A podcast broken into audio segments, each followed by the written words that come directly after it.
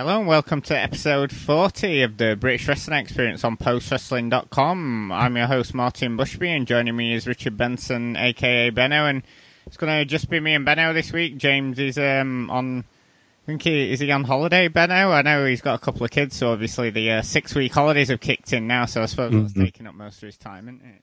That's it. Let's say he's on assignment. That always sounds fa- sounds fancy when podcasts say that. He's off on assignments, and you can let your imagination run wild. Is he off watching NXT UK? Is he is he going up to Scotland to watch some ICW? He's just on assignment. That's where he is. yeah, there you go. So James is on assignment. So uh, just me and Benno this week. So uh, how's things going, Benno? I mean, lots been happening over here in the UK, and it? it feels like this heat wave is all over the world, not only just here. We've got a new prime minister. More importantly. More important than that, Hobbs and Shaw. I, I, I can't escape these adverts for Hobbs and Shaw. I'm sure you're getting uh, very excited about the latest instalment in the Fast and Furious franchise. Oh, you give me the, the floor now, Martin. You give me a, anyone who listens to Grapple Spotlight will know. Anytime I get a chance to shove in a Fast and Furious reference, I will. Uh, at some point, I'm going to start that Fast and Furious podcast I've been talking about for a while. Um, but yeah, I'm, I'm excited. It's uh, I think I'm more excited ever since WH Park told us that the uh, the name in Japan for the series, what is it, Wild Speed, yeah, and the one. Like uh, that, yeah. that one set Fast and Furious Six that was set in London and they they filmed some stuff in Liverpool was Wild Speed Euro Mission, which I'm still going to pitch would be a if we need a new name for this podcast, Martin Euro Mission. It could work, uh, but I've been yeah I'm a I'm a huge huge fan of the series, so yeah I'm excited. Like uh, it's. I think the problem that you say the trailer, you've seen it a million times. I've seen it a million times. It's one of those films where I do feel like the trailer gives away the entire thing and you you feel like like I've seen all the big Roman Reigns spots already.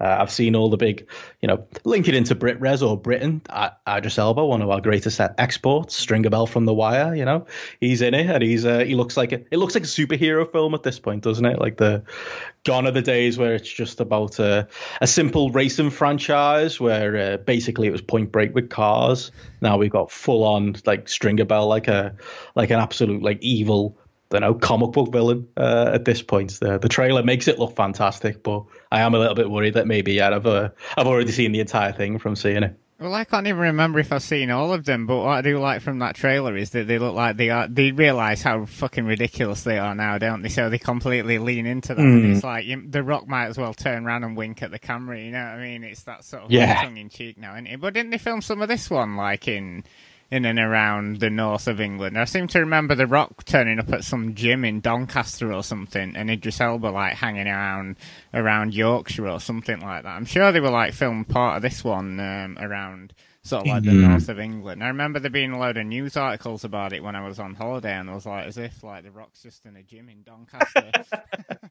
uh, I believe so. That's the that's the weird thing. It's like when they were overdoing six, like they were obviously spent some time in Liverpool, and there was people go, "Oh, the, the Rock's down," or you know, on Castle Street, or he's in the middle of Liverpool city centre, and then you watch the film, and Liverpool's like a double for London, but it's still just amusing to see the Rock driving through the Birkenhead tunnel. Um, just didn't fancy the ferry across the Mersey, the Rocky. Uh, he's a bit more of a classy man than that, but yeah, uh, it it is always a big thing when these films come out. And they do do do a lot of filming in like the the European uh, locations, don't they? Um, I mean, it's a lot of tax yeah. breaks against, isn't it? Filming here, and God knows oh, we need yeah. money now more than ever. So yeah. Bring yeah, it on, Hollywood. Bring as many films as you want. that's the thing. Yeah, yeah. I mean, I do. I've got some objections to this series. I know. Uh, I think I'm not sure if Wai is, but I know John's a fan of the series as well. I don't know how he feels. I'll have to ask him. But I'm a little bit morally conflicted on this on this film being out. They've turned Jason Statham face after he uh, killed one of the series' most beloved faces in Han. Uh, a character that they spent four films retconning his death. You know, he's put all that effort in, and then it was just like, ah, Jason Statham was really he was really, really endearing, pulling tongues at the at a baby in the last film. So let's just make him a good guy now. Uh, and they've kind of done that. But to be honest, I'll still be there. I'll still be watching it. Um, it is. It is the, the stupidest film series pretty much on earth. I don't know where they can go. I think Space is probably next. Uh, it's basically like it's like if Point Break got a franchise, somehow Fast and Furious got a franchise, and we've got this ridiculous world building where people like me are crying about uh, characters that, that died four films ago. But I'll be there. I'm considering doing the gallery in Odeon for it. Uh, might even splash out on some o- get get on Odeon Unlimited. Have you got that? Do you do you go to the cinema a lot? Uh, I, yeah, I used to have like one of them unlimited cards for Cineworld, but um, because where it is, it's next to the uh, Sheffield Arena. So if you ended up going down there when there was a concert on or something like that, and it was like a nightmare to get parking, and, and every time we seemed to go down there, there'd be a nightmare for parking. So we ended up getting rid of them. But yeah, there's an Odeon near me and a bunch of cinemas. So yeah, go to cinema quite often. So um, yeah, I'm sure I'll be checking it out. Yeah, that's it. Might put me over the edge. I'll spend the extra for gallery, you know, get all the popcorn and the drinks in and watch it. And there are wrestling links, you know, Roman's in it, Cena's in the next Fast and Furious as well. Uh, let's just hope in the next one we get some hashtag justice for Han, um, and then I'll talk about my uh, my upcoming podcast series I want to do for it. Yeah, the one, the one I think you mentioned it to me when we first met each other, so that's a good few years ago now. So uh, hmm. yeah, still working on it. Um, one thing I did want to bring up with you before we get into everything else is the end of the art of wrestling. I mean, that's coming to a close. Pretty sad news. I mean, I know it wasn't the first wrestling podcast, but uh, surely it must be seen as like the most influential and the one that inspired a mm-hmm. million other podcasts. Definitely the most prominent, I would say. Like, I think uh, X Pac will always argue. I think he had this radio show going back years, and obviously depends on what you class as a podcast because you know Wrestling Observer Live goes back a long way, as does a lot of the the Torch audio. But yeah, he's the it was the forerunner, wasn't it, of so much other content. And I think he, I, I remember at the start, like I was a big, I don't know if you were listening to Marc Maron's podcast uh, where he does a lot of interviews. I think Cabana, he's a comedian, and Cabana based a lot of the show on that and basically just applied it to wrestling. But if you think about the impact, you know, not just the podcast, but Cabana in general has had on the wrestling scene, the indie wrestling scene, the you know the episodes he did with the likes of you know Petey Williams and Park and you know Tommaso Ciampa and telling loads of telling stories to a, a wider audience that maybe weren't always aware of you know some of these guys and in some ways giving guys breaks just by appearing on his podcast it's been a it's been a huge service to the world of wrestling hasn't it? And yeah i think cabana both with his podcast and with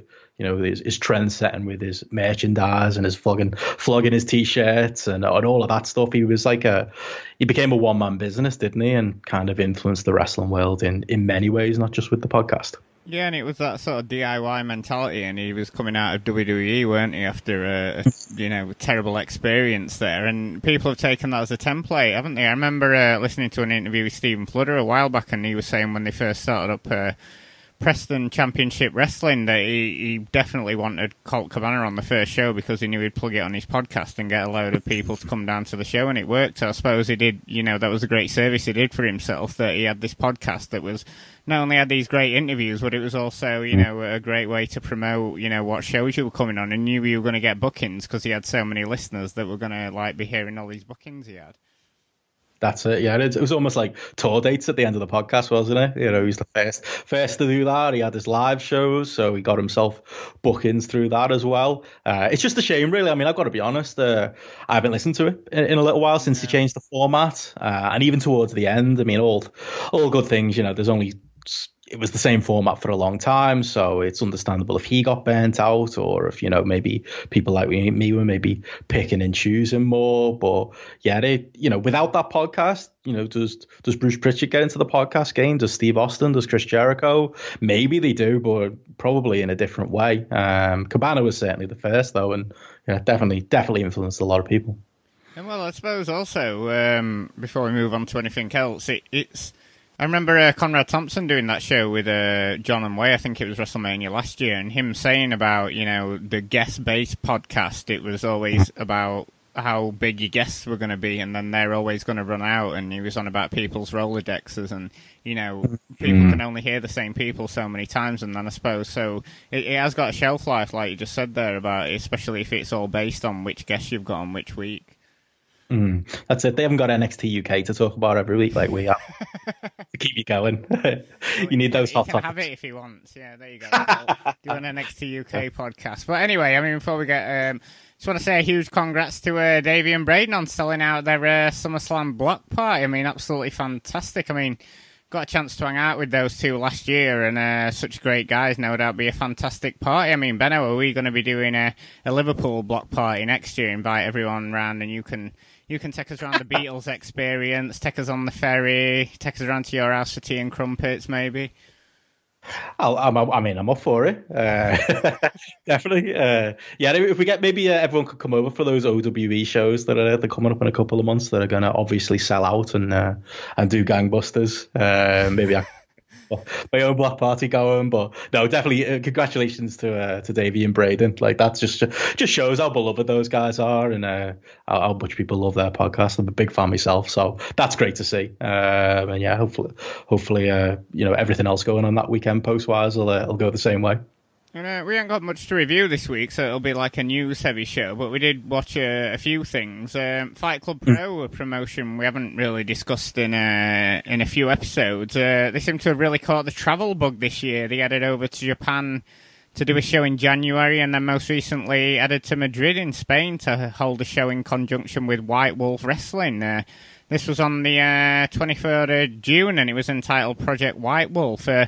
The two main events really here. Pete Dunne taking on A-Kid then a triple set match for the Triple W title between Travis Banks, Carlos Romo and uh, Jason Jupiter. Uh, I mean, like, we'll get into the A-Kid uh, Pete Dunne match first. I think it's, it's, fair to say we've been pretty down on Pete Dunne on this podcast for uh, a, a, few months now. He's not been having the great matches that he, he had uh, of late the past couple of years, and mainly see him in NXT UK these days. Uh, a Kid, on the other hand, is uh, one of the fastest rising stars of the European wrestling scene. Really great matches whenever we see him, but this match, I've got to say, I absolutely loved it. I mean, the crowd and atmosphere was excellent. Anyone who's seen White Wolf on uh, on their YouTube channel or VOD, you'll know that uh, the Spanish fans make absolutely tons of noise, and this was no different. I mean, obviously, A Kid was the huge home favourite here, but Dunne also got a great reception as well. Some great high flying around the ring. What I really liked about it is that the crowd's right up against the ring, so it, it all makes it look uh, quite intimate for a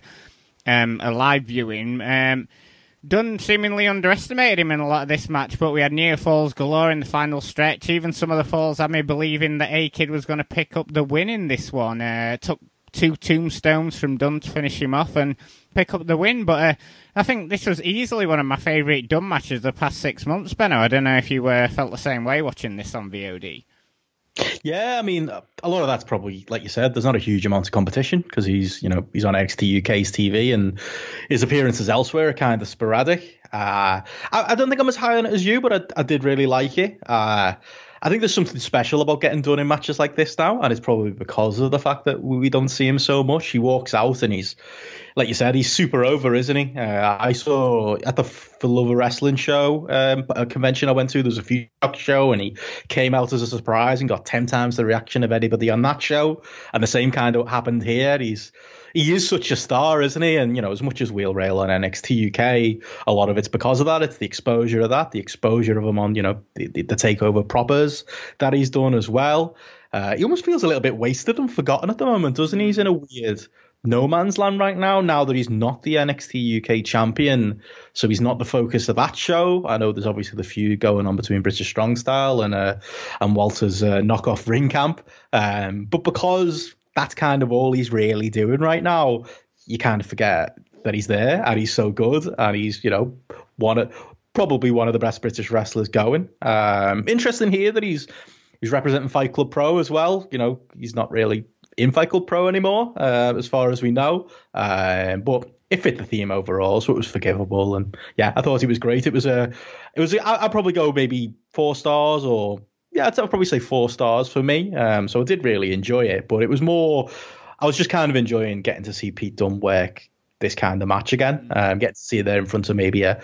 Well, I suppose he's working smallish crowds anyway, but in front of a rowdy smallish crowd, there's a lot of you could kind of see him like there was a lot of like his usual strong vicious heel work but there was a lot of like there was a point where you mentioned the crowd can get really rowdy and there was a point where they were trying to sing a song and pretty much ignoring the match and you could see him drag a-kid to the outside and do the suplex on the apron spot and right back in uh and you know just work them like a like the artist that he is. Um, I thought he was great in this match. I thought the crowd were well behind A Kid. Those uh, El Nino uh, shouts were fantastic uh, when he's fighting back with his, you know, his moonsaults and his drop kicks. And I think he reversed the um, the bitter end into tornado DDT at one point. Um, Pete Dunne, you kind of forget how good a base he is, and he was such a great base for for those kinds of moves from A Kid. And yeah, I really enjoyed it as a match. I thought Dunne gave him a lot let A Kid kick out of the, at the bitter end. He kicked out of the bitter end. It took multiple tombstones to put him away. I was maybe a little bit, maybe the difference with me is that I wasn't so much biting on those near falls just because it kind of felt like the big kickouts were kind of getting less cheers towards the end rather than more. Uh, I think maybe people just really believed it was over uh, when he hit the bitter end, but right up until that point, that the crowd were really with it. Um, even if maybe the, I thought the finish was a bit excessive. So yeah, all in all, really good match got to see, got a nice reminder of why Pete Dunne's so good, and again, got to see a a kid in his element, looking great and looking like the the single star we all hope he's going to be at some point. It's a bit crazy because he's only 25 years old, but uh, much like uh, the role we've been talking about Pac for the past couple of episodes, it would be good to see uh, Pete Dunne in this role um, a lot more, sort of like coming into mm. these smaller promotions and sort of like much like Zack Sabre Jr. did with A Kid last year, you know, um, making, you know, picking up the win, but making them look like stars in the process. And it is crazy that at only 25 year old, you know, Pete Dunne's this veteran who can come into a promotion and do that sort of thing.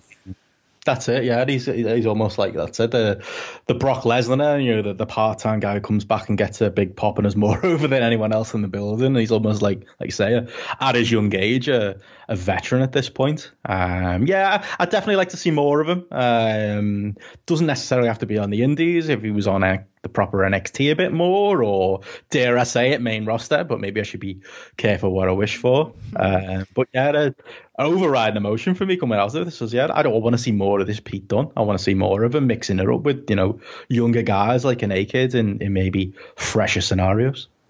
And uh, the final match of the show, uh, I talked about a bit earlier, was the three-way dance for the Triple W title. Uh, champion coming into this was Jason Jupiter, someone who I've never seen before, and then we also had Carlos Romo, who's toured extensively around Europe, and then Travis Banks. Uh, not knowing the results of this one, I was surprised to see Banks pick up the win and the title here. Uh, a bit of a dodgy ending as a as a wrestler I'm unfamiliar with. Came out seemingly cashing money in the bank briefcase in, but then was quickly quickly seen off by Banks. But enjoyable match. Uh, couldn't compare to the AKP Dunne one, but uh, Banks looked pretty good, and Romo's improving in every match I see. And I thought Jupiter LD's LD's own here with those two. Yeah, definitely. I mean, that that was kind of a, a note I had about the, the show as a whole. You know, the venue looks good. It's great presentation, great atmosphere. I mean, I suppose the commentary would be in Spanish anyway if it did exist, but the no commentary does leave you lost a little bit, doesn't it? In big moments like that when they, they try and do a big cash in angle at the end, or even on some of the undercard guys who I wasn't really familiar with. I'm having to have a, a second look at cage match to remind me of, you know, what they were called. And yeah, as you mentioned, that Jason Jason Jupiter wasn't somebody I'd heard of before. I didn't think he looked very good. Um, there is a there is a wide gap it feels between you know the A kids and I think A Kids kind of feels like he's on a pedestal uh, as far as you know this mm. this minimal amount of the Spanish wrestling. So apologize if I'm talking ignorantly, but the minimum amount of the Spanish wrestling scene I've seen, it's like A Kids way at the top. Then Carlos Romo's a couple of rungs below him. And then just based on these cards that we've we've floated in and out of, at least for you know for for Triple W, it's you know for, for White Wolf, it, the likes of Jason Jupiter are kind of filling out the middle ground, and you know, obviously, you know, have got got a long way to go, but you know, giving him a chance like this, and you know, he is their champion, but putting him in a match with a with a Travis Banks, you know, you can only get better. Uh, I thought Travis Banks was great for his role in the match. It was a bit like watching Pete Dunne, uh, again, a reminder of seeing Travis Banks just in a really fun indie match. I know he's still doing the you know the likes of Fight Club Pro, maybe a lot less than in the past, but I'd kind of forgotten about this Travis Banks. He seemed to kind of love being in there in a very very indie three way, um, hitting a few dives that he doesn't normally do, and just out there having having a grand old time. Um, yeah, I thought it was a solid match altogether, but you, I do think you could see the golfing class. I think I do like Carlos Romo, but I did feel like he had a there's a couple of awkward moments in the match uh, himself. Him and Jason Jupiter tried to do this like cutter into a handstand that just looked really awkward. Uh, no one could really see what they were doing. There was a point where I think Jason Jupiter looked like he was going to try and do a moonsault off the bar, and then realized he was literally right next to the roof and had to shuffle along and, and reset yeah. himself. Just a, a couple of awkward moments like that in the match that kind of, for me, yeah, showed the the golfing class there. Um, but yeah, you know, the same as you, was surprised to see Travis Banks go over. Uh, I thought he looked great. It was a nice little setup for doing that Money in the Bank uh, angle they did after the match as well. And yeah, presumably it means you see you're going to see more Travis Banks uh, in the promotion, um, and that can only be a good thing. Yeah, it's easy to see why A-Kid and Romo have been uh, sent out as the uh, Spanish wrestling ambassadors, isn't it? You know, it seems mm. it's easy to see why they're getting all the bookings in the UK and everything. Um, yeah. But I mean, sticking with Fight Club Pro, they've got uh, two big shows coming up this weekend. Uh, on Friday in Wolverhampton, they've got Return of the Sendai Part 2, headlined by Chris Brooks and Kyle Fletcher against uh, Dash and Meiko Satomura. And then the following night in Manchester, they're co-hosting a Sendai Girls UK show. Most of the rosters flying in from Japan. Uh, headlining that one, we've got uh, Meiko Satomura facing off against Toni Storm. Uh, Benno, uh, you, you're heading to the show on, on Saturday, aren't you?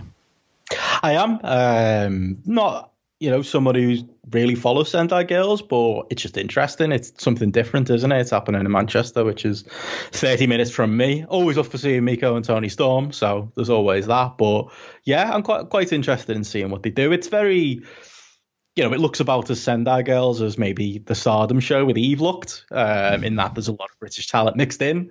You know, the likes of Giselle Shaw, uh, Isla Dawn, Viper, all over the card. Kay Lee Ray in there with uh, with Dash, and you know, it looks. Uh, it looks like a fun card. Um, I think the the people who are into to Sendai are seeing a, seeing enough of their stars um, to make them happy, and there's enough, like I say, uh, British and, and British based women in there as well to to keep people like myself familiar. So yeah, I'm going in with a with an open mind. I don't know what I'm going to see. Maybe the, uh, the, the Stardom documentary that I that I heard uh, the wrestlers was maybe a little bit wary of these kind of shows, but uh, I'm expecting to have a good time. I'm expecting a good atmosphere, and it'll be very interesting to see draws.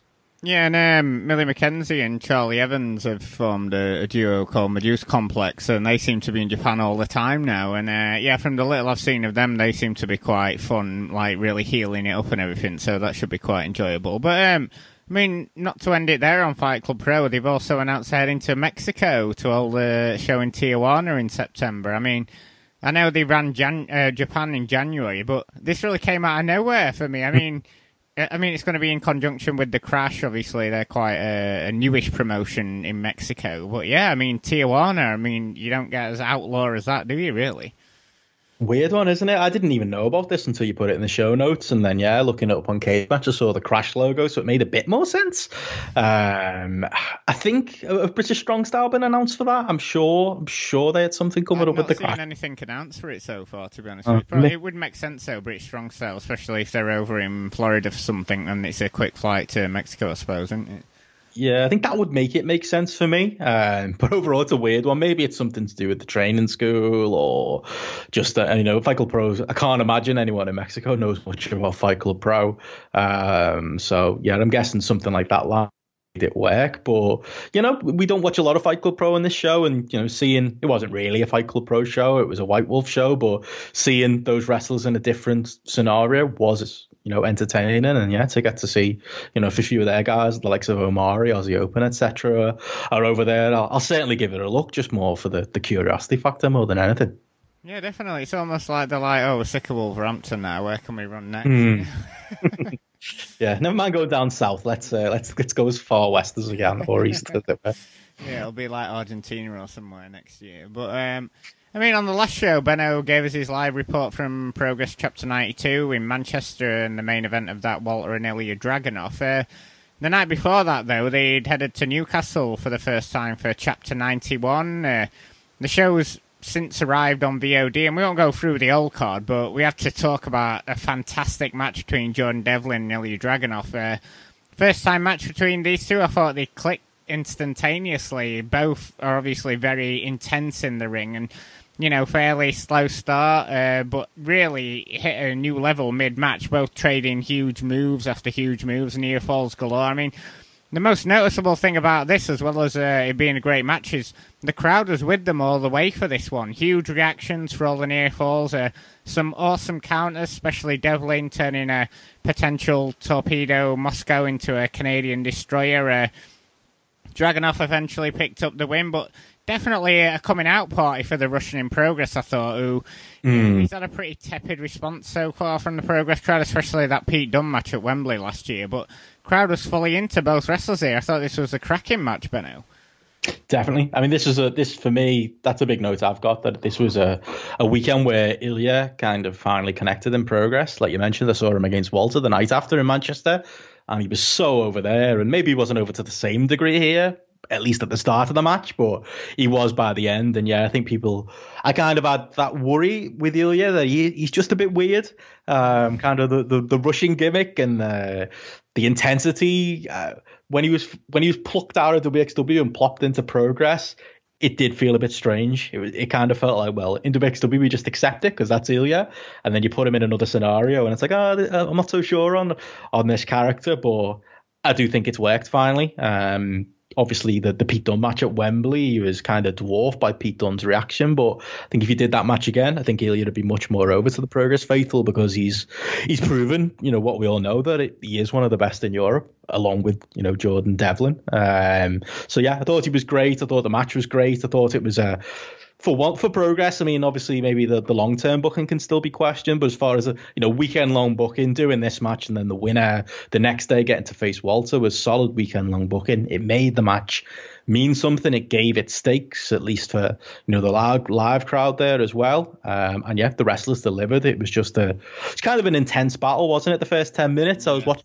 going, I'm in, I'm enjoying this, but you know, maybe it's not at the level of, you know, that everyone raved about, but there was a point where I think Devlin hit a Spanish fly and then Ilya hit a lariat in response and they did a double down. And from that point, it just went to another level uh, with Ilya hitting his Van Terminator and the, that awesome spot you mentioned before, that Devlin counter to the Torpedo Moscow into a Canadian destroyer. And yeah, they pulled the crowd right in, they pulled me right in. Uh, and it was a really, really hot match with a, with a great finish and stretch. Uh, I, I kind of, you know, we're right in the middle of the G1, so it's hard hard for you know a match like this to to get some traction. It seems to be a little bit forgotten at this point. Um, but I would implore people to go back and watch it because yeah, I really enjoyed it, and I thought that yeah, it was a a good example of uh, of two men that you know in a lot of ways maybe you could make the argument Devlin with Starr being missing now should have won Super Strong Style, but overall progress seems to be getting Devlin right now. They seem to know who he is and you know what he offers to cards, and they seem to be you know let's see how they they capitalize on this weekend for him getting Ilya right. So yeah, and uh, you know we spent last show uh, moaning quite a bit about the progress booking, but maybe that's a, a couple of bright spots on the card that maybe they can uh, they can get right um, as shows go on the next few months. Well, I liked about this match as well because, uh, like, uh, false finishes and near falls can be like overused in matches, but I thought they got the right dynamic here. There wasn't too many, and they just got it to the right point uh, just before uh, mm. Ilya picked up the win. So I did like that about the match. And, uh, I mean, Devlin, he's just um, he's having a. I mean, we're all talking about David Starr, and certainly Will Ospreay is sort of like being, uh, you know, midway through the year, wrestlers of the year. But I think Devlin's having a sneakily good year as well. He had uh, obviously those great matches in OTT with David Starr and uh, and Walter on the main shows, and then he's been having good ones on the contender show, and then this one as well. He's, he's, he's certainly like, even though he's um, appearing for NXT UK a, a lot, um, mm. he's been having a, a, lot of good matches in, in other promotions as well. Yeah, that's it. It's kind of gets maybe gets a bit forgotten when we have these conversations. Like you say, I think maybe part of it's the the big OTT shows haven't been quite as prevalent, but yeah, when he has a match like this, whether it's a big name like this or a, a lesser name, like we're going to talk about a little bit later, you can always count on Devlin to deliver. And yeah, he is he is one of the best in Europe right now. So hopefully, you know, uh, Progress can can use him a bit more as uh, as the year goes on. Progress have got a very busy couple of months ahead. Five shows lined up. Uh, firstly, we've got Chapter 93 in London on the 28th of July, and uh, the full cards are announced for that. We've got Ricky Tiane Page against Travis Banks, who got uh, Dani Luna v Giselle Shaw v Jody Threat v you in a four way match. Uh, Do Not Resuscitate, yes, they are still going. Spike Trivet William Eaver against the NIC. Uh, Lucky Kid against Paul Robinson. Uh, Irie against uh, Michael Oku. CCK against South Pacific Power Trip team of uh, Kiwa and TK Cooper. And then It looks like it's going to be the main event. Uh, Aussie Open taking on Grizzled Young Vets, James Drake and Tad Gibson, who, who've not appeared in progress for a while, have they, Benno? Apparently they left. That's what they said, and now yeah. they're coming back. I didn't know that. I mean, actually, yeah, throw it back in my face. I just said, oh, yeah, we want to see more Morelia and Devlin there. Things progress are getting right. Where are they? Nowhere to be seen. Where's Walter? Where's Jordynne Grace, the alleged Progress Women's. Champion? Uh, weird card, isn't it? I mean, Travis Banks is there, I suppose, and we've talked on this show before, and I've talked about, you know, if I was Progress, I'd be trying to reset things and make some new stars, and you know, putting matches together like Lucky Kid and Paul Robinson, and giving Michael Oku a, an interesting spot against Irie are things that I do. But I think maybe the the the negative of trying to do a rebuilding period is yeah, you're kind of left with a card where what's the main event on this thing? I suppose, suppose it's going to have to be Aussie Open again. Yeah. They've kind of by default became Progress main eventers, haven't they? um, with the lack of everything else, anything else kind of going on. Um, yeah, it's weird. These shows where you know the NXT UK guys they are seemingly allowed to use, and I say allowed because it I feel like it, it, it's up to them in a lot of ways. Uh, aren't there? Um, you know, David Starr, who it felt like a last minute decision to put him over in super strong style and here's another show that he's missing on the on the road to, the big september show at Ally Pally uh, the loss of Will Ospreay was kind of anchor in the tag division earlier this year and you're kind of left with cards like this, aren't you? Um, it's not sold out at a time of recording, uh, which is a little bit concerning for, not even a little bit, quite concerning for an electric ballroom show. I'm sure it'll be close enough, but yeah, uh, interesting times for progress. And yeah, I think we we could all give cut them some slack and say, you know, the the rebuilding and it's going to take time to get guys like Lucky Kid, Kid and Michael Oku over. But I don't know, with the overall booking patterns the last couple of years, I'm not 100% convinced they ever will get them over to that point. So yeah, a, show like this does kind of uh, expose what uh, you know we moan about NXT UK's in, impact on the rest of the British Indies, but there's an obvious impact on it on progress here as well, and it's clear as day for anyone to see. I mean, it seems like that's a tryout match for the four women there. I heard uh, Michael Oku on um, your mate Matt Richards' podcast recently, and he was absolutely raving about this Dani Luna. Never seen her in a match before, but yeah, they were both going on about how uh, fantastic she is. So it'll be interesting to see uh, see how that goes. Um, obviously, that'll probably be the second match. I would have thought it's listed on Cagematch as the second match. Anyway, I don't know if they're taking a piss there or what. Um, you know them too well. Yeah, I mean, uh, then they're heading over to Canada for two shows. One's going to be in conjunction with Smash Wrestling in Toronto, and then they've got their own show in Toronto the day after. And uh, for the Smash one, it's obviously a mix of uh, Smash guys and. Um, and progress guys. Uh, if you obviously never heard of some of these guys, Walter against Kevin Bennett in a singles match. Uh, you've got Aussie Open against the Pillars, Brent Banks and Tyson Dux. Think of a Tyson Dux on a few shows before. Uh, Jordan Devlin mm. against Tarek. Jody Threat against Toni Storm, Psycho Mike against Trent Seven, and then Jordynne Grace. There you go, Benno. She's back in progress against uh, Casey Spinell. He had to go. You're going to have to fly the whole the promotion, yeah. Amazing. Any thoughts on the uh, Smash card? I suppose it's hard to give you thoughts when uh, I suppose it's similar to me. You might not have seen many of these guys wrestle before. No, yeah, that's it. The only thing I'd say is uh, this is obviously, you know, uh, they're going to be over there and it's going to be a big weekend. Uh, progress kind of could in an in an alternative world, you know, put on a strong card and get a lot of buzz about them. But the problem with cards like this is because of Progress's current situation, it's not like it's going to be live on Fight. We're probably going to see it five to seven days later, and is anybody going to care at that point? Mm. Um, fun for the live audience, and I know we've got a lot, a lot, of Canadian listeners who are probably made up to get to see Progress live. Um, hey, maybe it'll be on the WWE Network. I mean, Evolve got on there. Uh, there's the the, the WWE uh, network. I think we're expecting this week, aren't we? In the conference call, uh, WWE conference call, they're going to be in. In, yeah, so maybe, maybe you know, SummerSlam weekend, you could put maybe, maybe not the Smash card, but you could put the the standalone card on the network. Maybe that'll happen. Maybe that could give it a, a little bit more juice.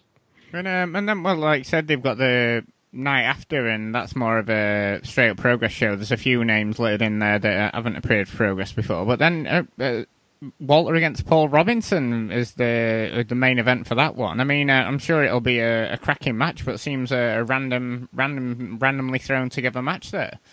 Yeah, I don't usually get mad at promotions tweets, but the other week, right, Martin, they tweeted something about Paul Robinson and they announced the Lucky Kid match, and they said something like, "Paul Robinson's on a roll. Will it continue?" I was there in Manchester. He lost to Trent Seven for God knows what reason. Trent Seven's in the opener here. I mean, come on, at least at least do that. Give us that. Give give Robbo a win. Let, let him let him you know give him a bit of credibility going into this Walter match. Um, yeah, a bit of an odd one put, to put him in the main event. I'm sure it'll be good though. You know, Walt, Paul Robinson being the dickhead heel he is, getting chopped around by by a bigger heel in Walter, who'll probably be the de facto babyface for this one. I think I could I could definitely get some enjoyment out of that. Devlin and Banks is on the show. Okay, it's a match. You know, we might say we've seen a lot, but you know, for our Canadian friends going there live, I'm sure there'll be people hyped for that to be honest, even Eddie Kingston, Trent Seven, you know, it's not a match I, I maybe would have wished for. But look, on a couple of big lads, they're probably going to chop each other quite loud, quite hard. That could be fun too. So yeah, it could be a could easily be a, a sleeper card for the weekend. This one, if and when it ever makes it out on VOD. Yeah, I'm sure we'll hear all about it off uh, Davey Portman and Braden anyway. I'm sure they'll be heading down for that one. And um, I mean, they've also recently announced will be Progress will be heading to France for the first time in conjunction with APC, a promotion I must confess, Benno, I've never heard anything about before. I don't know about you. No, I've never heard anything about it. Uh, didn't know there was a French wrestling scene. What we call ourselves European wrestling correspondents. Disgraceful, uh, I know. And then finally back to the UK for Chapter 94 in London at the end of August. So pretty busy, sort of like couple of summer months for them there. Nowhere near as busy as uh, last summer, thank mm. God. Um, yeah. But yeah, I mean, that's all been overshadowed now because obviously they made a, an announcement a few days ago stating that the Progress Atlas title, which has been held by Progress champion Walter since Super Strong Style 16, will no longer exist and they'll be replacing the belt with the Progress Wrestling Proteus Championship. I hope I pronounced that correctly. Um, so whoever's champion um, decides what the championship's going to be. Uh, Jim Small gave the example of the hardcore belt in the in the announcement video. It could be a hardcore belt or a hybrid belt. Uh, and the new champion's going to be decided in a Rumble match at their Chapter 95 show in September. And I mean, Ben, I'm sure we're in agreement here that since unifying the Atlas belt with the Progress Championship, they needed to do something with it, and probably getting rid of it was the right decision. But what are your thoughts on this Proteus title? Yeah, uh, you pronounced it better than I did on the Grapple podcast. Let people listen to that to get what, where I went. Um, but yeah, it, I mean, the Atlas belt, the, the fact that Walter was still carrying it round was a bit daft because that probably would have done what ROH did with the Pure title back in the day when Nigel McGuinness um, unified both of their belts and it just kind of quietly disappeared. I think I'd quietly have disappeared it by now. Uh, to be honest, I mean, I was looking at the post forum and uh, Christian, who's, who gives us feedback sometimes, one of our listeners, kind of summed my, my feelings up because he was kind of saying, like, look at how they've booked the Atlas and the women's title. You know, do you trust progress with another belt? Mm. I mean, the big thing with progress is, as Christian rightly said on the forum, they're, they're so into having heel champions. You know, Walter and Jordynne Grace were both baby faces when they won their belts. now they're heels all of a sudden for no real good reason, just kind of they fancied it over super strong style weekend. And like Christian says, like a belt like this just feels like they're going to give it to a cowardly heel. They're going to create some kind of weird rules that mean that they get to hold on to the belt, and then we get another another healed champion in progress. Uh, I really can't see that that, that way it goes. I think it, it's either that or it's just a jokey belt, and the you know they've been influenced by Spud with his twenty four seven belt on hmm. WWE Which TV. funny, I must admit. Oh, doing those things.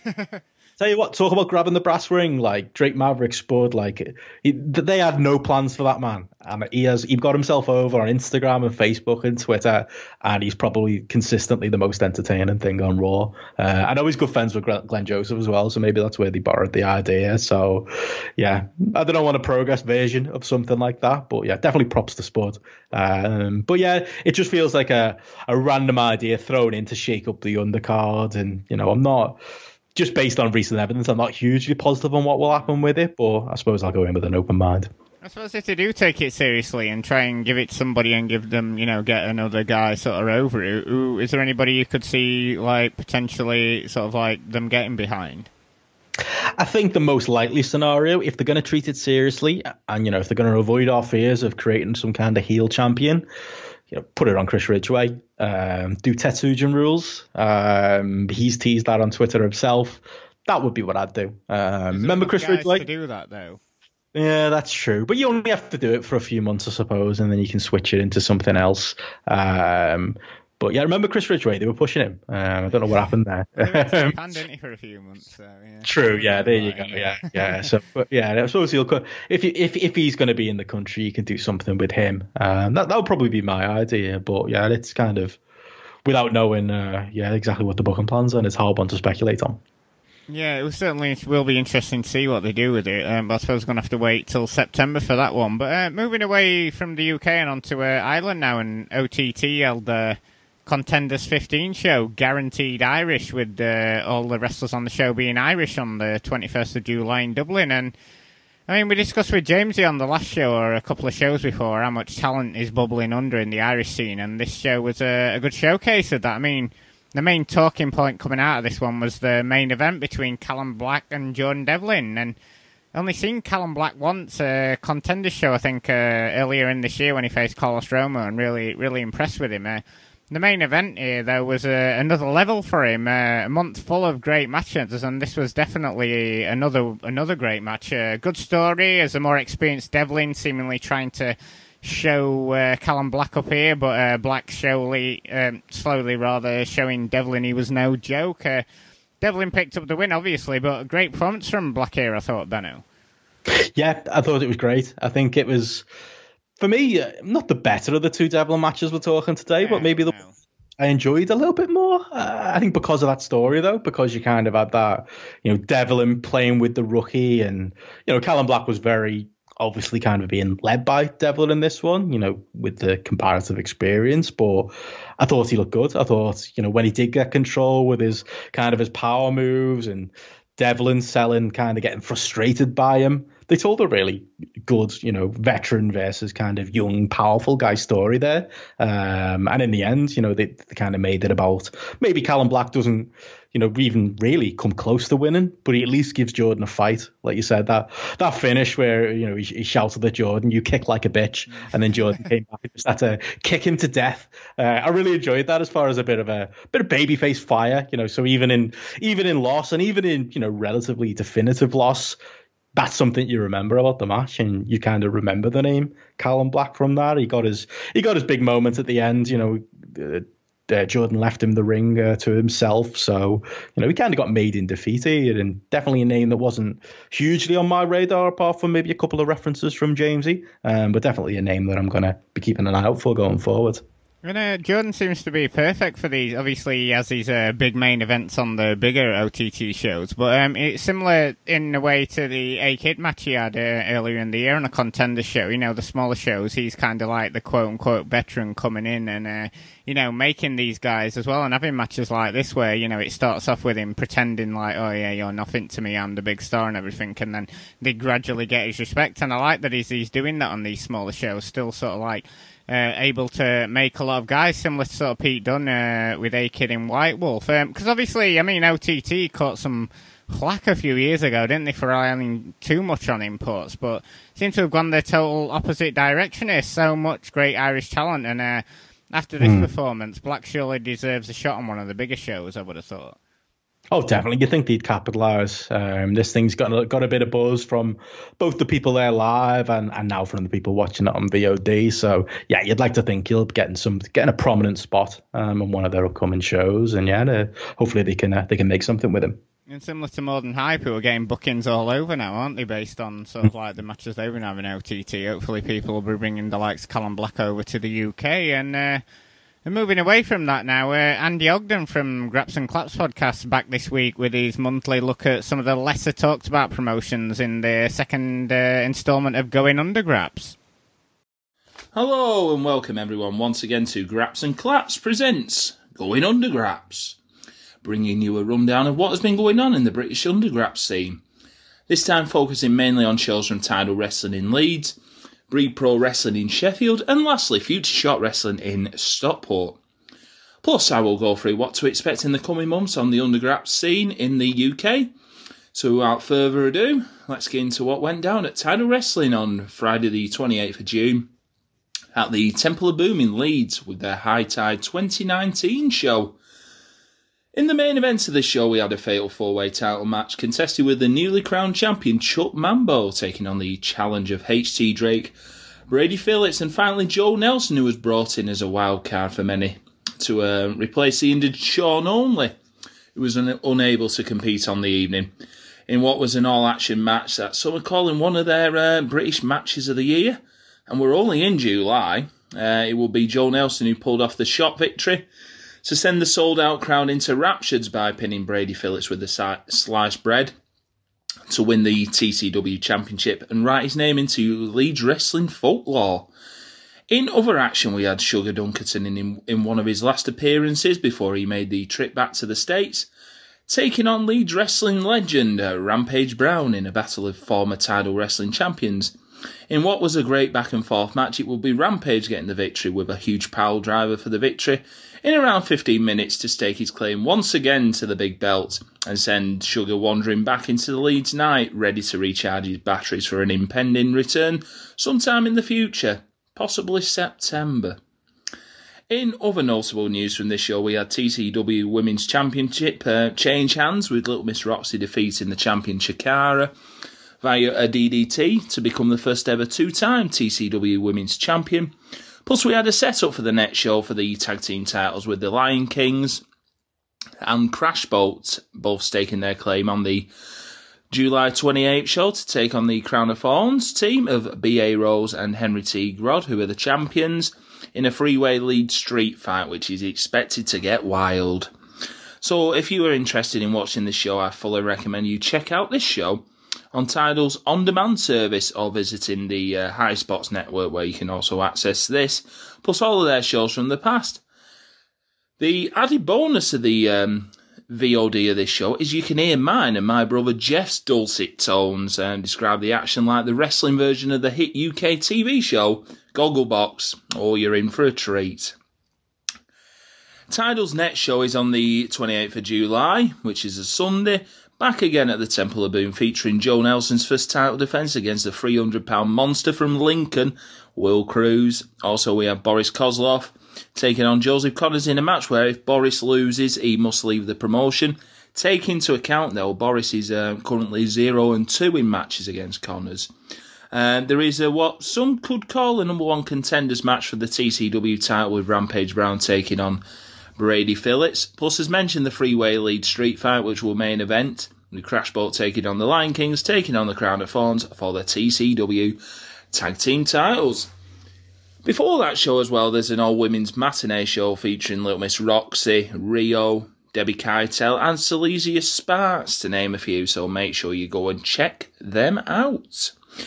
Next up, we get into Breed Pro Wrestling show that took place at the Hex Nightclub on Sunday, the 14th of July in Sheffield. Now, this was my first visit to this venue, having only seen Breed at Sheffield City Hall, Walkabout, and the Abbeydale Picture House. And I do have to say this venue is more suited aesthetically to their product, despite the rundown gents' toilets and grimy rock vibe nature of the venue. The promotion, who have been running for about six months now, uh, they are on the road to what some people are calling the Sheffield WrestleMania, Sheffield Mania, um, to shorten it. Uh, on September the 8th, as Breed Pro Wrestling takes over the Devil's Arse at um, Peak Cavern for Star Cave, actual wrestling in a cave, featuring stars such as David Starr, Schadenfreude, Mike Bailey, and Internet Underground wrestling sensation Daniel Makabe, plus the usual Gander Breed regulars including G Money, Session Moth Martina, Spike Trivet, and TK Cooper. So let's get into some of the key moments that happened on this edition of Breed on Sunday the 14th of July. We had the clash between Big versus Massive as uh, Big Guns Joe took on WXW star Jurn Simmons in what was a bit of a mismatch as a much larger Simmons put away Joe in around 10 minutes with a lariat and then a pile driver com- uh, combo to get the victory. Despite the loss, though, Big Guns Joe is still one of the most entertaining acts on the underground scene, and he's certainly one person to keep an eye out for as his career goes on. In a Woman of Steel semi final qualifier to face the Breed Pro Women's Champion Ivy, uh, plus the winner of the other qualifier in a freeway title match at the Cave. It was Candy Floss defeating Nottingham's own Kanji in a hard hitting match with Candy Floss submitting Kanji with the Candy Cane armbar to get the victory. As to be said here though, uh, Candy Floss showed a more serious side here compared to the persona you do see weekly on NXT, looking at the lights for Jinny. Uh, we finally had confirmation of Gene Money and Martinez feud slash match coming to an end at the uh, at the cave with the announcement of a death match titled "Death Match in a Cave" to finally end a match which first started at the Sheffield City Hall show a few months ago. Spent lots of shenanigans in this one, as, as especially Gene has been one of the breakout stars of the scene in 2019, with his Baker Street, in, uh, Baker Street in, inspired music, array of hats, and his um, famous famous finishing maneuver called the uh, Ainsley Lariat, possibly in honour of UK TV chef Ainsley Harriott. You might remember him off Ready Steady Cook as well. Well, hello, Jill. Uh, we had uh, Spike Trivet win a four way match against Brady Phillips. Sean Custom and MK McKinnon, respectively, to have the chance to name his own match at the cave. In turn, he chose the one and only David Starr. Two matches you should check out when it's released by Breed Wrestling Online are Charlie Sterling versus Scotty Davis, in which Davis beats Sterling with a cradle driver. In a great match, Davis is one wrestler who has changed my opinion wholly since the first time I saw him. Sterling is another who I haven't seen for a while, but has all the tools to be a star in the business, but has been criminally under, underused or u- underutilised by promotions in the UK and has uh, applied a lot of his work mainly in Ireland with OTT, teaming with Zach Gibson and Sha Samuels as the uh, Rapture, if I'm right in thinking. In the main event, we had the leader of the new breed champion, Joe Nelson, taking on the hard hitting Gabriel Kidd, who had recently been accepted to attend the New Japan LA dojo by Katsuyori Shibata. So, this is possibly one of the last times we see Kid before he flies off to the States. Kid is um, certainly someone who has worked very hard in the last couple of years with his look and his style of work, very akin to Stan Hansen in the 1980s. Plus, he's very good at getting a great reaction from the crowd when he's usually in his bad guy persona, not taking any not taking any shite from the uh, punters in attendance. Nelson, who has already made a couple of successful defences, made another one here as he defeated Gabriel with a sliced bread in around 15 minutes to retain his championship. Joe, who is only 17, is making a real name for himself on the underground scene with his recent title wrestling championship win to go with his title defences on Breed's um, shows. He's another wrestler who could break out in the next year or two. You've heard it here first. Uh, with that said, Breed Pro Wrestling runs their next show as part of the We the Indie show, taking place on Wednesday, 31st of July, with five other promotions to show off the cream of the UK independent scene in cooperation with the We the Independent movement with David Starr. Also making an appearance in between to talk about the operation. Breed's next show after that is on Sunday, the 18th of August, taking place back at the Hex, with matches already announced being Rampage Brown versus Dan Moloney in a big hoss battle, and Big Guns Joe taking on the Session Moth Martina. So go and check it out via their social media channels online. Finally, on Going Undergraps, Future Shot Wrestling held another show at Stockport Town Hall on the 14th of July in front of another packed crowd with a grudge match, no DQ, main event women's tag. What a mouthful that is. Uh, between long-time rivals Lana Austin and Holly, taking on the Future Shock Women's Champion Alexis Falcon and her friend Tonga. In a really solid edge of your seat contest that went all around the town hall, it will be Lana and Holly getting the victory to enhance their chances in the future of getting a Future Shock Women's title shot against possibly Alexis Falcon, who's the champion at the moment. Uh, I guess this will probably happen at the anniversary show at Prestwich in August. Other matches on this card included both male Future Shock champions in singles action as Future Shock Adrenaline champion Joey Hayes took on Northwest legend and resident chicken Damon Lee in another back and forth contest jo- where Joey came out on top. In the other singles match, it was the newly crowned Future Shock champion Sonny Durson, who defeated John McGregor at the last Prestwich show, taking on CJ Banks. After the victory here for Sonny, was confronted by Joy, where they both had a face off, which has now provoked a match between the two at the anniversary show in August. In a title versus title, winner takes all match in what on paper could be a possible UK match of the year contender, as these two are regarded as two of the best on the Northwest scene. Before that, though, the two have to coexist as tag team partners as they take on the Grizzled Young Veterans. Uh, you might know them from NXT UK uh, and Progress as well. Zach Gibson and James Drake at the Future Shock Tax event on the 4th of August in an all star tag team matchup. One other notable note uh, that took place on the show at Stockport was after his win in the Big Joe's Little Man Challenge. John McGregor was attacked by his former Sexy Gents tag team partner Kevin Lloyd, who is now under the tutelage of the purple pant wearing Isaiah Quinn. Um, so this is another feud that is sure to come to a head at Future Shock's anniversary show.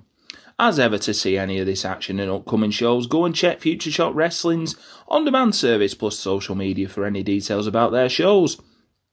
Upcoming shows for Future Shock, as stated, are Future Shock Tap taking place on the at the Fairfield Social Club in Manchester on the 4th of August. Then it's on to the Future Shock anniversary show at the Longfield Suite in Prestwich on the 17th of August.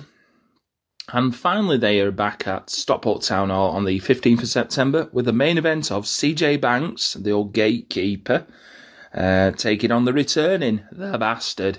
It's Pack. Show reviews over. Just a couple of closing notes before I bid you farewell. Both Future Shock Wrestling and North Wrestling showcased some of their talents on Progress Wrestling's Chapter 91 and 92 undercards with Chapter 91 featuring the Landed Gentry, the team of Benji, Connor Renshaw, and Zayo Knox, taking on Screwface Ahmed, HT Drake, and Fraser Thomas in a losing effort um, to Screwface, HT, and Fraser. And on Chapter 92 in Manchester, Sonny Durson defeated Luke Jacobs in an excellent 10 minute showcase match, which can above, you know, be viewed on Progress Wrestling's Facebook page. Uh, both matches, I would say, went down well with the crowds in attendance, and the future looks promising for these wrestlers to make further appearances with the promotion in the future.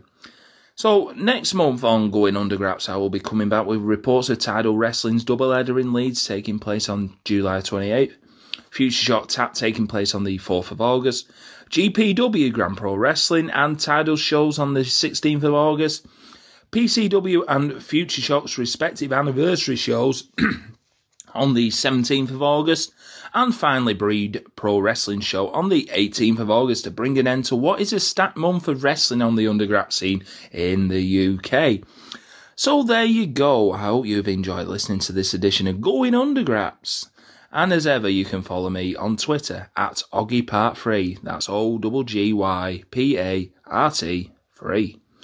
Uh, please go and give my podcast a listen as well, which is Graps and Claps Audio, uh, which is available on Podbean, iTunes, and all other good podcast outlets, which will carry extensive reviews of these shows, plus chatter about toilets, Chris, Chris snacks, Wetherspoon's breakfast, beer, and other random stuff that us, uh, us Brits chat about away from the wrestling. So, with all that said, I shall bid you farewell till next month. Bye bye.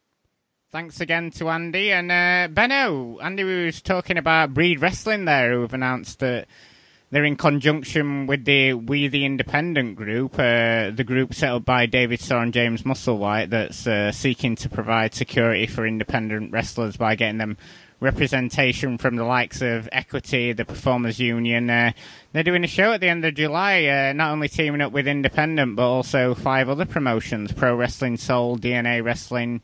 Wrestling Resurgence, Pro Wrestling Clash, and North Wrestling. Uh, each promotion hosting uh, a match on the car. And uh, Benno, we've not really talked about this uh, We the Independent group on the podcast uh, before. I mean, it's had its critics, but uh, surely wrestlers having some kind of representation and something to fall back on is a good thing. Oh, definitely. The the the, the idea behind the entire push is is a really honourable one. Um, I think maybe the likes of me and you, you know grizzled uh, followers of the Brit Res scene start thinking about remember the Brit Res Council um, and things like that, different things Alex Shane's tried to put together in the past, and you know even even down to like a show like this where it's a match from a different promotion. That's another very Alex Shane move. Um, but no, the people behind this seem to be you know but they're upfront about what they're doing. You know, they've got their own podcast series where they've uh, been explaining it. James Musselwhite is uh, it, it, seems to be doing really good work, um, and he does seem to be, you know, somebody. Him and the rest of the people behind this have all got their the heart in the right place. Uh, I've seen some criticism because David Starr's face of Brandon is over everything, and you kind of go on the website and he, he's all over the place. But I don't know. I've, I've kind of thought that that criticism's been a little bit harsh. Okay, yeah, they're selling t-shirts and it's a cool t-shirt as well. Uh, and yeah in some ways this makes david starr look really good.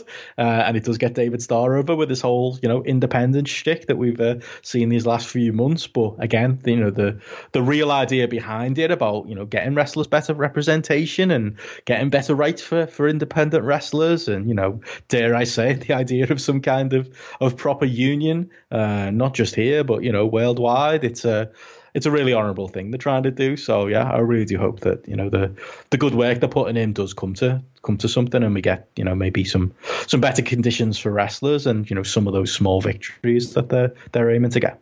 Yeah, it's like you say, it is easy to be sort of like uh, look at these things with disdain, considering all the things that have happened in Brit Rest. But it's like you noted there, uh, you know, the hearts are in the right place, and, and you do hope that this uh, comes to fruition. It does uh, from something big for uh, independent wrestlers to fall back on. Uh, definitely, um, oh, you know, wish them all the best in it. But um, moving away from that, and um, after what I thought was a fairly lukewarm start to the G1, it kicked into a sixth gear last week as we saw some fantastic matches from the two British representatives in the tournament. Zack Sabre Jr. had a great match with Tanahashi, and Will Ospreay had two absolute bomb burners with Kota Ibushi and, and then Okada. I mean, tournaments um, just gone to another level here. I mean, Ospreay Okada along with Tanahashi Omega and Devlin Walter. I mean, my matches of the year so far, Benno.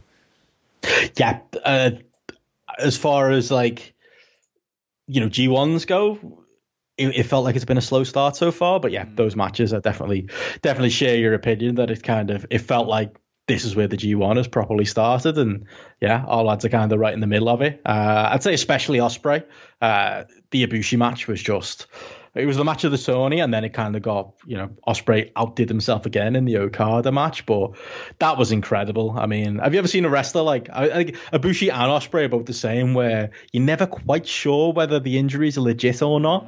But you buy every time they sell, every time Ospreay landed on his neck.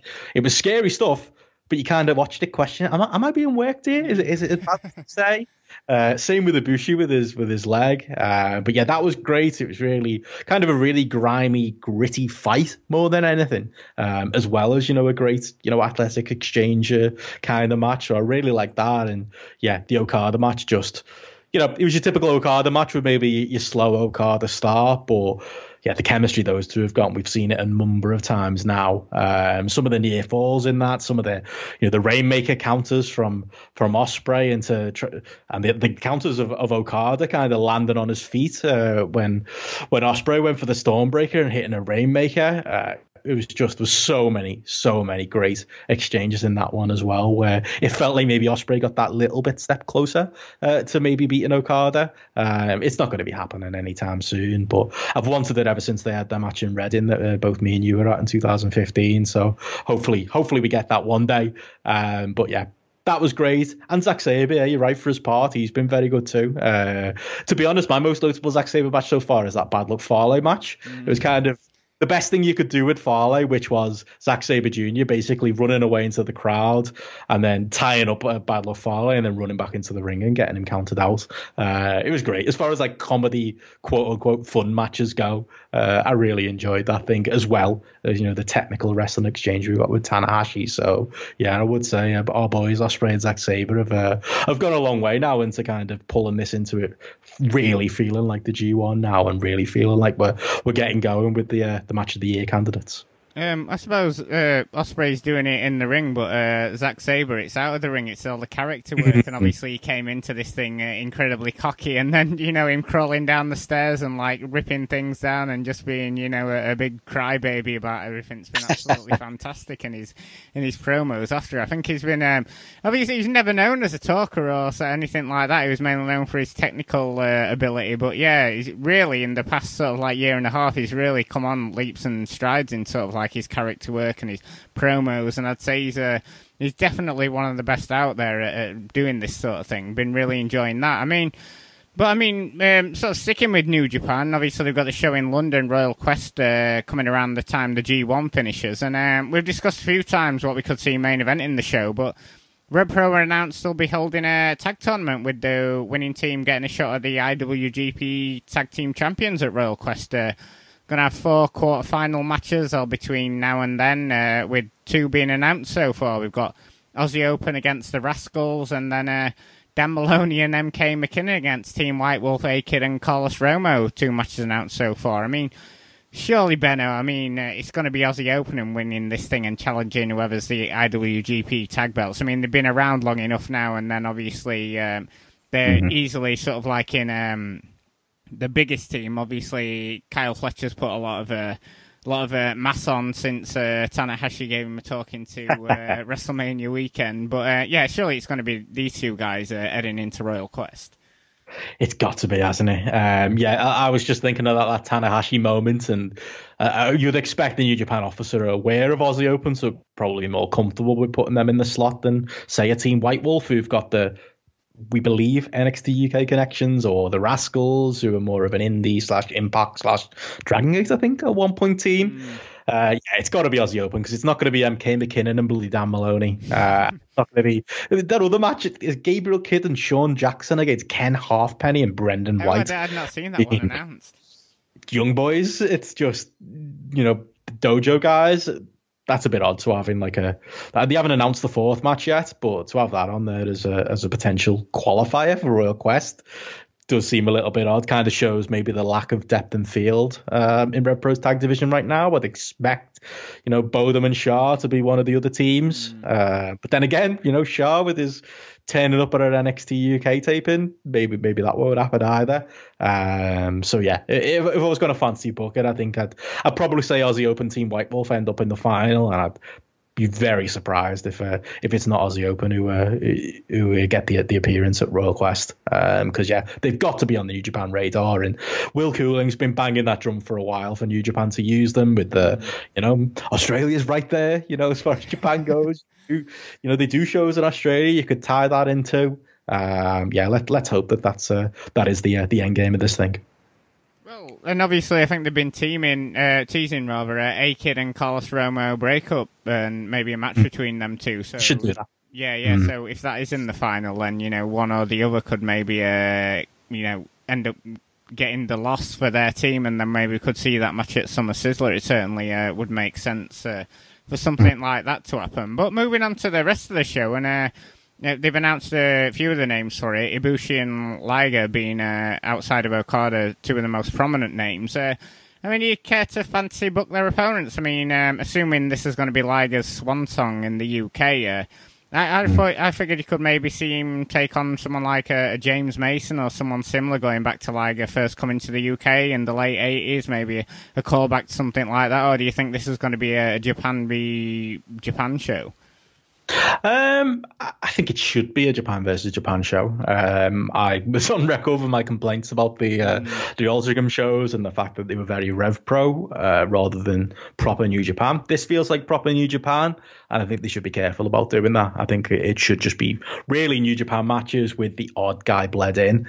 Um, and if you're gonna do it, please not MK McKinnon.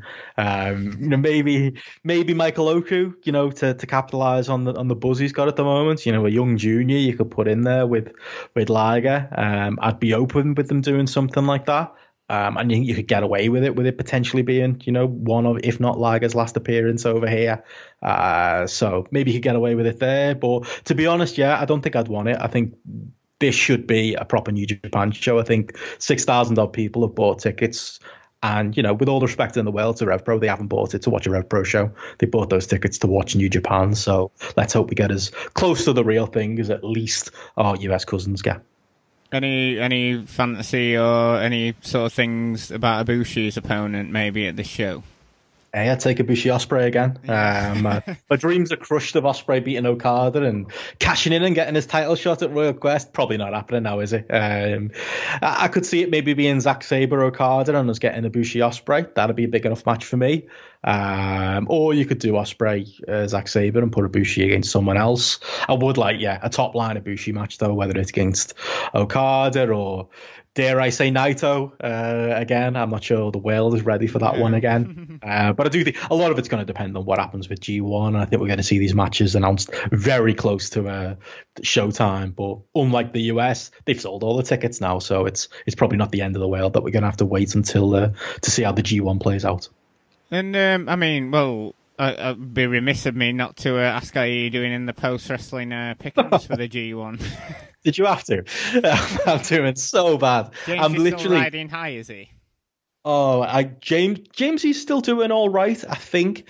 Like as far as the, I, I checked this morning. I had a little look at the uh, the standings this morning, and they've got like a, a mini league now. I think we're C block, uh, the post wrestling correspondence, and I'm second from bottom. Um, below me is uh, is Davey Portman's girlfriend, and then wow. above me, above me is the rest of the world, uh, and James he's among that. Um, and he, I think it's it's all quite close still. So there is a chance that I can maybe pull it back, but yeah, it's not looking very good for me right now. And yeah, I think last year where I was kind of flying high in the early days is uh, giving me a lot of overconfidence. Maybe next year I need to uh, spend a bit more time doing my picks and uh, and not embarrass saw all British contingent uh, this time uh, this time out. Uh, but you never know. Long tournament to go. I've got Okada down as winning the whole thing. Not many other people have. Um, so I'll take it if that happens, and maybe I could uh, fly back up to the rankings uh, and catch up with the likes of uh, Davey, Jamesy, and and Wai Ting, and even the rando bots above me, Martin. Like, it, if, if, that doesn't tell you how badly I'm doing right now, um, yeah, it's uh, it's not been a, a very good few weeks in the pickums for me. That means sort of staying with Japan and uh, and the news of Ben K defeating Pac for the Open the Dream Gate title at uh, Kobe Pro Wrestling Festival, and uh, not a chance to see the match just yet. Uh, there was so much other stuff to watch, but um, I made a few jokes on Twitter about Brest fans finally being able to rejoice that didn't go down too well. Um, I mean, you managed to watch the match. How was it, uh, Benno? It was fine. Uh, I, I didn't love it. I think I mean, I, I, saw, saw, people talking about it as you know, it, it is it's the culmination of a, a, big story in Dragon Gate. I get that. I think you maybe after it's not the type of match that I would say you can really just parachute in and get uh, from reviews I've read and from you know other people really raving about this thing. A lot of the references they, they were kind of doing in the match and throwbacks to to to, to spots and, and that type of stuff it kind of lost on a on an outsider like me jumping in. So I think on Grapple I gave it 3.75, and I'm probably one of the lower people on that app for the match. Uh, I much more, I much prefer the other Pac matches I've seen from Dragon Gate, particularly the, the Dragon Kid match where that was just you know your age old wrestling story that you could just jump in and get into right away. Um, he's great though, Pac. I mean, as far as you know, we've had complaints about you know his use over here in RevPro specifically because of you know him not wanting to lose uh, being Dragon Gate's champion. But as far as you know, being the, the top heel in promotion and carrying himself like a champion, uh, and it being a big deal when he lost, it was. Um, and it was a massive deal in Dragon Gate. So you know, I think he'll he'll be happy with, with, with himself. But yeah, I've got to be honest. I'm I'm probably one of those people you're talking about, Martin. Where yeah, I'm maybe glad that we've kind of got that noose from around Pac's neck in some ways. I'm sure it's a you know it's a voluntary news in his case, but for for us and for the other promotions we want to see him in, the likes of Rev Pro and even an AEW, uh, at least it maybe opens up some more interesting booking possibilities than we've uh, had so far. Yeah, because after that uh, Pac v Osprey match, uh, Osprey was sort of like going on about maybe doing sort of like an Iron Man match with him or something. So maybe we'll uh, end up seeing that at some point before the end of the year. But um, who knows? But uh, moving on to a few uh, news items before we head out of here. And uh, Fighting Spirit magazine has announced that the next issue will be their last, uh, starting 2006. Had some uh, great articles from the likes of Jim Cornette, uh, regular guests on this show, Will Cooling, and and John Lister, who, who, wrote some great pieces about British wrestling's past. I think he compiled them all into a book, which is well worth checking out. And also, uh, you, Benno, and uh, and James, who've contributed to the magazine. I mean, I'm no expert on print media, but they, they seem to have weathered that storm, the initial storm, when uh, tons of magazines and papers seemingly were going out of business a couple of years back. And uh, I mean, we'll not kid ourselves that they had the cachet that Power Slam had, or they might have been talking in the same breath with them, but still an enjoyable read when I picked up an issue, and uh, sad to see it go, Benno. Definitely, and I feel like it, it kind of picked up the mantle from Power Slam. I know there was some overlap there, but yeah, Power Slam was a huge part of my childhood. Um, pretty much followed that magazine right until that one ended.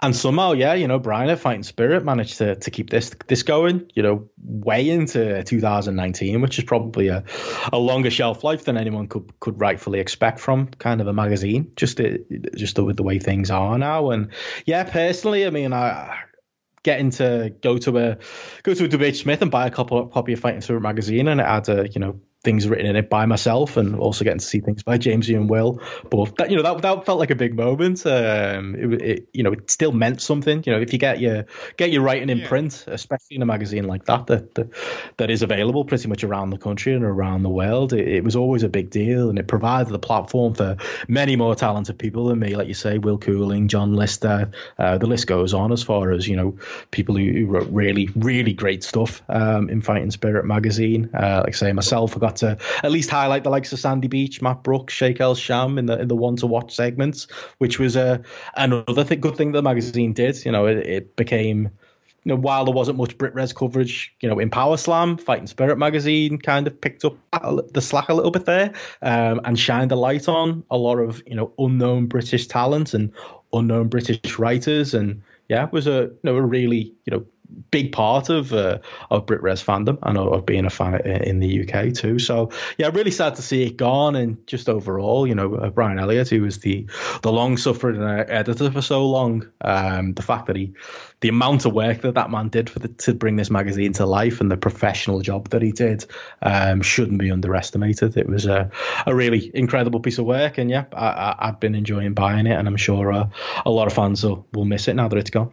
Yeah, that was the main thing that I did really enjoy about it. How much uh, light they did shine on uh, British wrestling. They had uh, reviews of uh, shows in there, and like you noted there, the uh, and it shone a spotlight on uh, on wrestlers and you know people wants to watch in the articles that you wrote and other people wrote. So yeah, it will be missed, and I, I did enjoy reading it. So yeah, sad to see another sort of like staple of British wrestling go, but. um Moving away from that now and on to NXT UK and some major spoilers coming for uh, for the promotion. So if you want to stay spoiler free and keep up on the network, then uh, skip about ten minutes ahead now, and because the latest round of uh, tapings took place in Plymouth last week, and we already knew going in that Toni Storm would be defending the women's title against Kay Lee Ray at the Takeover show in Cardiff, uh, but also announced at these tapings that Walter will be defending the WWE UK title against Tyler Bate. And Bate v Walter at Progress at Wembley last year. My top two, one of my top two Euro wrestling matches of the year. Um, you think they can make lightning strike twice here, Benno, in Cardiff? Um, maybe. Um, it's it's the phrase in Cardiff. Uh, yeah, I think it's not. It, but it's not the big deal, is it? That it that it was you know happening in Wembley. Although you know it is a takeover, so there's that. Um, yeah, I mean, I suppose it makes up for for progress not really going back to it. Um, this is kind of where you're getting the rematch. It's just maybe for people who don't follow progress religiously like we did this is a fresh match but a lot of us this is a match that's been done already and done really well so i don't know getting to see her again doesn't it doesn't really sell me. It, it wouldn't make me, you know, cancel all plans to, to watch Royal Quest and to, to watch NXT UK instead. Um, but you know, it was still to, like you said about Jordan Devlin, it gets lost in the conversation, but Walter's still one of the best wrestlers in the world, believe it or not. Um, and Tyler Bate is very, very good and very talented, even if, like Pete Dunne, we don't see a lot of uh, in higher matches right now. Uh, there's every possibility that it could be a match of the year candidate, even if you know a lot of people aren't paying attention to the build, and even if it might get a little bit lost in the conversation in that day with uh, with all out happening too. So yeah, definitely uh, every possibility I could eat my words there, and they could absolutely kill it. Um, so yeah, that's an interesting match. Um, Toni and Kay Lee Ray, okay. Um, I could see no strangers to each other, like you said. I think that'll be that'll be strong too. Um, but yeah, right now there isn't much there that makes me think, oh yeah, the, this is going to steal any spotlight away from the other two big shows happening that day. Yeah, I still think uh, Walter and Tyler Bate will have a, a, solid match, and it should be a, a raucous crowd. Um, it looks like ticket sales have uh, been pretty good for that. And I mean, nothing else really major to chat from the taping. Street Profits and Matt Riddle appeared at them. Sha Samuels, as you noted earlier, was in a dark match. Uh, I, mean, I don't think there's much to make of Sha being there, Benno, just so they can have a, look at him and he can get a feel for what NXT UK is about. Yeah, probably. I mean things like this don't happen by accident, though. I think if he's there, I think they're interested, and I think uh, as much as you know, I think Sha Samuels is someone who's been around the block a million times, so we've kind of seen him in every possible scenario at this point. So he's not a huge loss to, loss to the Brit Res scene. Uh, but if I was NXT UK, I'd probably I'd probably snap him up as well and do that. Um, but yeah, other than that, that was kind of the most notable thing I had from from these tapings. I've been catching up on the TV the last couple of weeks and watching it, and I will say the Download Festival actually looked better than than I thought it would. Um, you know, it wasn't just a Gots in a tent. Uh, couldn't see you though, Martin. It looked like you uh, you found something better to do.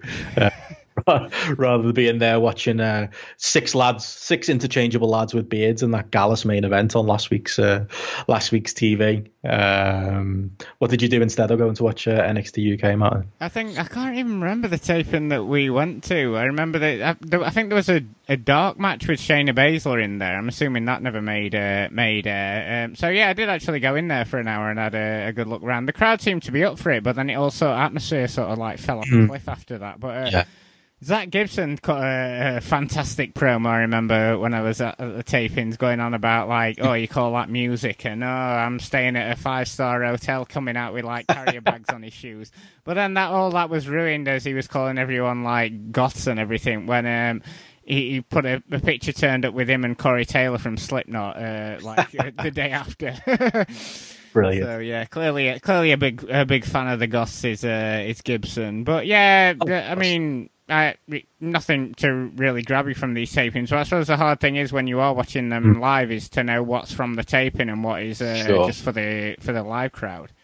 Yeah, that's it. And you know, I bring up the download ones because these tapings didn't look, you know, much more exciting. It did sound like, you know, the US talent went over quite a bit. You know, mm. Riddle and the Street Profits winning, winning, Street Profits winning their matches kind of shows you what NXT UK is as opposed to uh, the actual proper NXT.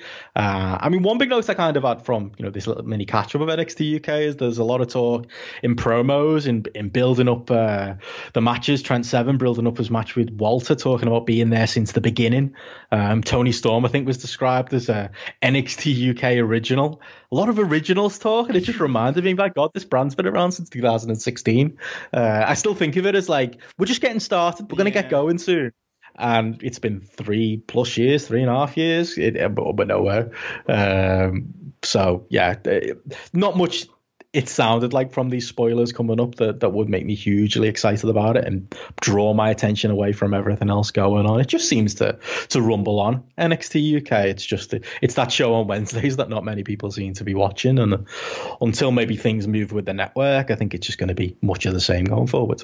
Yeah, I mean, yeah, I'd forgotten it was 2016, and we had uh, Dan Moloney when he all those things he'd seen. Uh, that's uh, that's a long distant memory now. But um, just a final note before we head out of here: ICW have the two night Shugs House Party, Shugs House Party Six uh, events coming up at the end of July, and originally supposed to be Jeff Jarrett facing off against Jackie Polo, and uh, Jarrett, putting pay to your theory that he's cloned himself and being ten places at once, has had to pull out of these shows uh, to be replaced by Kushida as as random an announcement as you can get here. I think Kushida, obviously, they got on the blower to Triple H, and he was like, uh, "Yeah, Kushida. Yeah, there you go. There's Kushida, Jackie Polo and Kushida. Yeah." yeah, that's it. Like, who have we got lying around? You know, poor Kushida. Uh, he, he's he's someone who went from you know, he was in New Japan on the cusp of being a heavyweight and was probably always too small to be a heavyweight in reality. But he, he swapped that life to to go to, to America and learn, you know, the NXT slash WWE style. And somehow he found himself in Scotland working for ICW against Jackie Polo. Just okay, um, weird one. Uh, it does feel like yeah, he's just someone they didn't have plans for. Um, someone vaguely familiar to the fan base. So let's let's throw him out there. And yeah, unfortunately, replacing Jeff Jarrett. Um, yeah, maybe maybe there is just one Jeff Jarrett after all, and he just uh, he gets around a lot. But I wouldn't be surprised. Jackie Polo pulls a mask off and it's Jeff Jarrett underneath. That'd be that'd be a good ICW angle. Maybe we'll get that. But really, really bizarre match. I, I almost, you know, I, I can't say I'm desperate to see this show, um, as I am with most ICW shows. But out of morbid curiosity, I really want to see what this thing is. And I mean, Kushida's done numerous shows in the UK before for the Exactly, and, yeah. and uh, Rev Pro. I remember him complaining on Colt's podcast that uh, the UK promoters uh, just ate McDonald's because that was all that was open after the show. So if uh, anyone from uh, Scotland's listening to this now, please take Kushida to one of the many, many great restaurants you've got up there. Don't just feed him McDonald's. I just remember that. I was like, so random. I was like, surely that is not the. I, I get you traveling up and down the road going all to all these shows, but surely, you know, poor old Kushida there, his uh, liver turning to putty as all he's eating his Big Macs on his, on his tour around the UK, poor lad. Um, but anyway, uh, just before we head out of here, uh, Benno, we had more fun over at Grapple Spotlight this week. Uh, I mean, to defend JP, there was a, a guy, a bit of a geezer I used to work with a few years back, who said "sucking diesel" all the time. So it's not, it's not something he's totally made up. I have heard it before.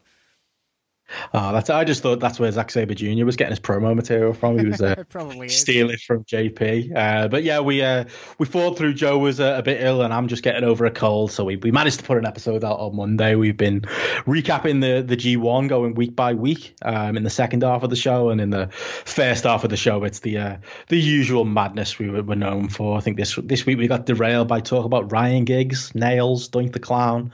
It's kind of the way the show goes. Uh, so yeah, if you if you do want a, a more random take on the overall world of wrestling, uh, Japan, US, and obviously some Europe mixed in as well, you can listen to us on Grapple Spotlight. And yeah, this this uh, coming show, this coming Monday, uh, Joe's going to be away, so uh, we're going to be drafting in uh, the man who's missing today, Jamesy. So if you uh, you need your Jamesy fix, you can come and check out Jamesy on on Grapple Spotlight this coming Monday. We'll get some of his G1 thoughts. He can gloat about being second in the post pickums. I've just had a look; he's right behind Davey Portman, so we can talk about that. Uh, and I'm sure we'll uh, probably get the derailed talking Irish soaps between him and JP. There'll be lots of uh, Glenroe talk. So yeah, check out that podcast, Grapple Spotlight, uh, wherever good podcasts are sold.